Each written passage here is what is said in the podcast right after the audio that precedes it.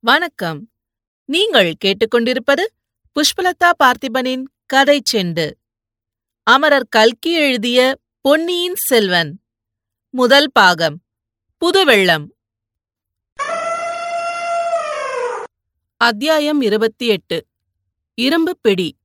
திடீரென்று பொங்கிய புது வெள்ளம் போன்ற ஆச்சரியத்தின் வேகம் சிறிது குறைந்ததும் புலவர் தலைவரான நல்லன் சாத்தனார் பிரபு அப்படியானால் இந்த பாடலை இயற்றிய கவி என்று தயங்கினார். உங்கள் முன்னால் கால்களின் சுவாதீனத்தை இழந்து நோய் படுக்கையில் படுத்திருக்கும் புவிச் சக்கரவர்த்திதான் என்றார் சுந்தர சோழர். புலவர்களிடையே பலவித வியப்பொலிகளும் ஆகாகாரமும் எழுந்தன. சிலர் தங்களுடைய மனோநிலையை எவ்விதம் வெளியிடுவது என்று தெரியாமல் தலையையும் உடம்பையும் அசைத்துக் கொண்டிருந்தார்கள்.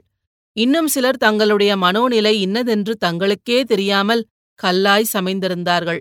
சுந்தர சோழர் கூறினார் புலவர் பெருமக்களே ஒரு சமயம் பழையாறையில் புலவர்களும் கவிஞர்களும் பார்க்க வந்தார்கள். அந்த கூட்டத்தில் உங்களில் சிலரும் இருந்திருக்கலாம். ஒவ்வொருவரும் சோழகுலத்தின் வள்ளல் தன்மையை குறித்து ஒவ்வொரு பாடல் சொன்னார்கள். என்னை பற்றியும் பாடினார்கள். நான் இவருக்கு அதை கொடுத்தேன் அவருக்கு இதை அளித்தேன் என்றெல்லாம் பாடினார்கள். அச்சமயம் இளைய பிராட்டி குந்தவையும் என் அருகில் இருந்தாள். புலவர்கள் பரிசில்கள் பெற்று சென்ற பிறகு அவர்கள் பாடிய பாடல்களை அரசலங்குமரி புகழ்ந்து பாராட்டினாள். குந்தவையிடம் நான் புலவர்களையெல்லாம் விட என்னால் நன்றாக பாட முடியும் என்று சபதம் கூறினேன்.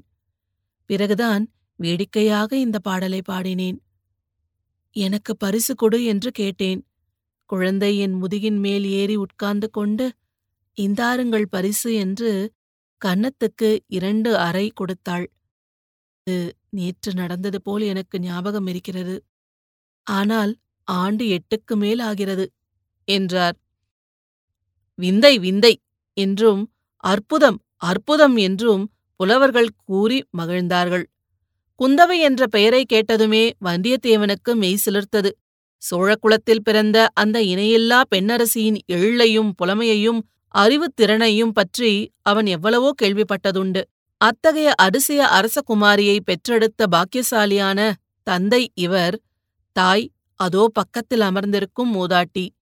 சுந்தர சோழர் தம் செல்வ புதல்வியை குறித்து பேசும்போது எவ்வளவு பெருமிதத்துடன் பேசுகிறார். அவர் குரல் எப்படி தழுதழுத்து உறக்கம் பெறுகிறது. வந்தியத்தேவனுடைய வலக்கரம் அவனுடைய இடையை சுற்றி கட்டியிருந்த பட்டுத் துணி சுருளை தடவி பார்த்தது. ஏனெனில் குந்தவை பிராட்டிக்கு அவன் கொண்டு வந்திருந்த ஓலை அச்சுருளுக்குள்ளிருந்தது. தடவி பார்த்த கை திகைப்படைந்து செயலிழந்து நின்றது. அவனுடைய உள்ளம் திக்பிரமை கொண்டது. ஐயோ இது என்ன? ஓலையை காணோமே. எங்கே போயிற்று? எங்கேயாவது விழுந்து விட்டதோ? சக்கரவர்த்தியின் ஓலை எடுத்தபோது அதுவும் தவறி விழுந்திருக்குமோ? எங்கே விழுந்திருக்கும்? ஒருவேளை ஆஸ்தான மண்டபத்தில் விழுந்திருக்குமோ? அப்படியானால் சின்ன பழுவேட்டரையரின் கையில் சிக்கிவிடுமோ? சிக்கிவிட்டால் அதிலிருந்து ஏதேனும் அபாயம் முளைக்குமோ? அடடா! என்ன பிசகு!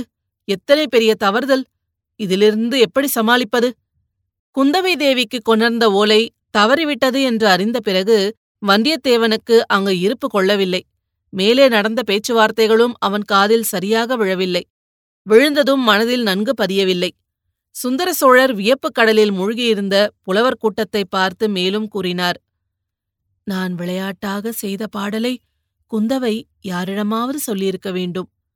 ஒருவேளை பழையாறை தீமற்றளி ஆலயத்தின் ஈசானிய பட்டாச்சாரியாரிடம் சொல்லியிருக்கலாம். அவர் இப்பாடலை நாடெங்கும் பரவும்படி செய்து என்னை உலகம் பரிகசிப்பதற்கு வழி செய்துவிட்டார். பிரபு தாங்களே பாடியிருந்தால் என்ன?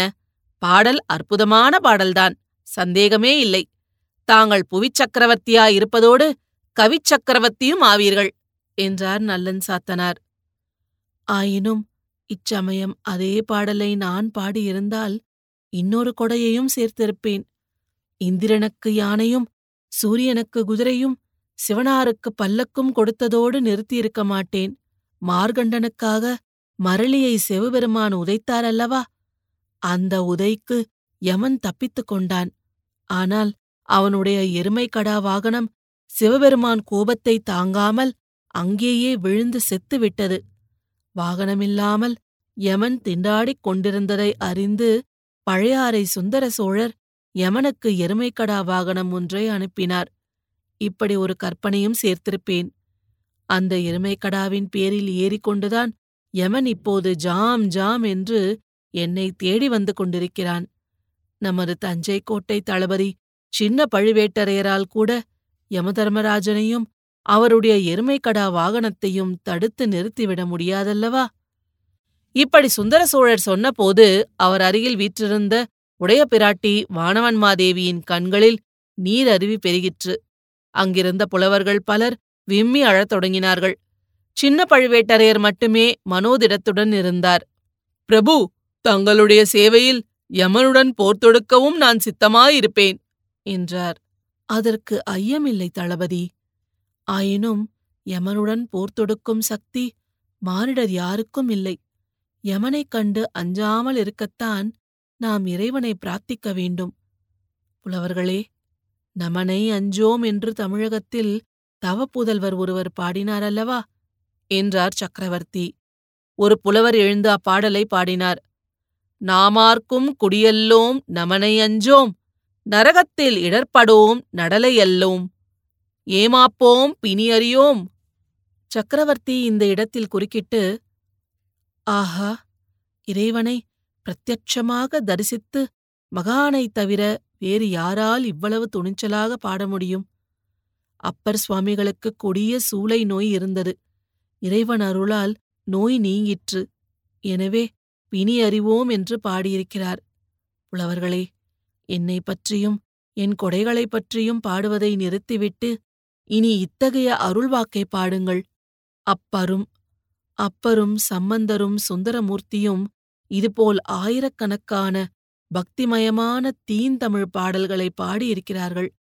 அப்பாடல்கள் எல்லாவற்றையும் ஒருங்கு சேர்த்தால் எவ்வளவு நன்றாயிருக்கும். படித்தும் பாடியும் பரவசம் அடைவதற்கு ஓராயுட்காலம் போதாதல்லவா? என்றார். அரசர்க்கரசே தாங்கள் அனுமதித்தால் அந்த திருப்பணியை இப்போதே தொடங்குகிறோம். இல்லை என்னுடைய காலத்தில் நடக்கக்கூடிய திருப்பணி அல்ல அது. எனக்குப் பின்னால் இவ்விதம் கூறி தயங்கி நின்ற சுந்தர சோழர் சிந்தனையில் ஆழ்ந்தார். அரண்மனை மருத்துவர் சின்ன பழுவேட்டரையரின் அருகில் வந்து அவர் காதில் ஏதோ சொன்னார். அதை கவனித்த சுந்தர சோழர் தூக்கி வாரி போட்டவரைப் போல் கண்ணை நன்கு விழித்து சபையோரை பார்த்தார். வேறொரு உலகத்திலிருந்து மரணத்தின் வாசலிலிருந்து யமனுலக காட்சியிலிருந்து திடீரென்று திரும்பி வந்தவரைப் போல் சக்கரவர்த்தி தோன்றினார். பிரபு சங்கப்பாடல் ஒன்றை கேட்க வேண்டும் என்று தங்கள் விருப்பத்தை தெரிவித்தீர்கள். அதை மட்டும் சொல்லிவிட்டு இவர்கள் போகலாமல்லவா?